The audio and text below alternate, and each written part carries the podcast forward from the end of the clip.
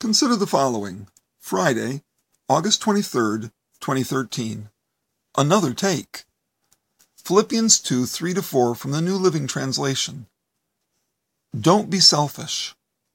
Don't try to impress others. Be humble, thinking of others better than yourselves. Don't look out for your own interests, but take an interest in others too. When people get seriously difficult news from the doctor, often friends will encourage them to get another opinion. In life, we all recognize the value of a fresh set of eyes. So when someone comes along and offers a new perspective based on lateral thinking, we're inclined to take notice. That's what I think Paul is offering the people of Philippi. In most cultures of the world, things haven't changed much. In fact, in the animal kingdom, the tendency is to look out for number one. It's a dog eat dog kind of world. In fact, just yesterday, a selfless colleague of mine repeated that very motto you've got to look out for yourself because no one else is going to do it. Self promotion is the heart of competition, grades, ranking, management levels, pay scales, and dibs on riding shotgun.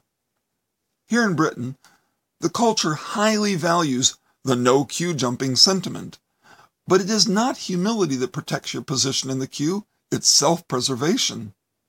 We don't want someone at the front to begin letting a long string of latecomers into the queue ahead of them, because that will put them all ahead of us. So Paul's perspective is fresh because it counts on God's justice. The person who subscribes to the point of view found in today's verse of the day can let everyone take his place because they are confident of God's advocacy on their behalf. Do you trust God to have your back? Can you prefer others over yourself? Are you willing to humble yourself and prefer others because God will promote you if you need to be promoted?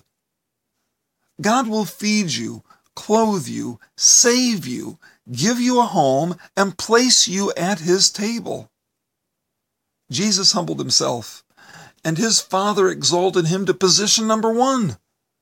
Satan will tempt you to grasp it. Look where that got him.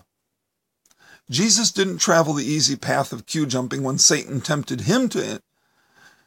Instead, Jesus trusted his Father's plan. The way up is down. Yet Paul's words in Philippians 2 3 to 4 they're pretty impressive. Let's hear them again. Don't be selfish. Don't try to impress others. Be humble, thinking of others as better than yourselves. Don't look out for your own interests, but take an interest in others too. It's a different view of the good life.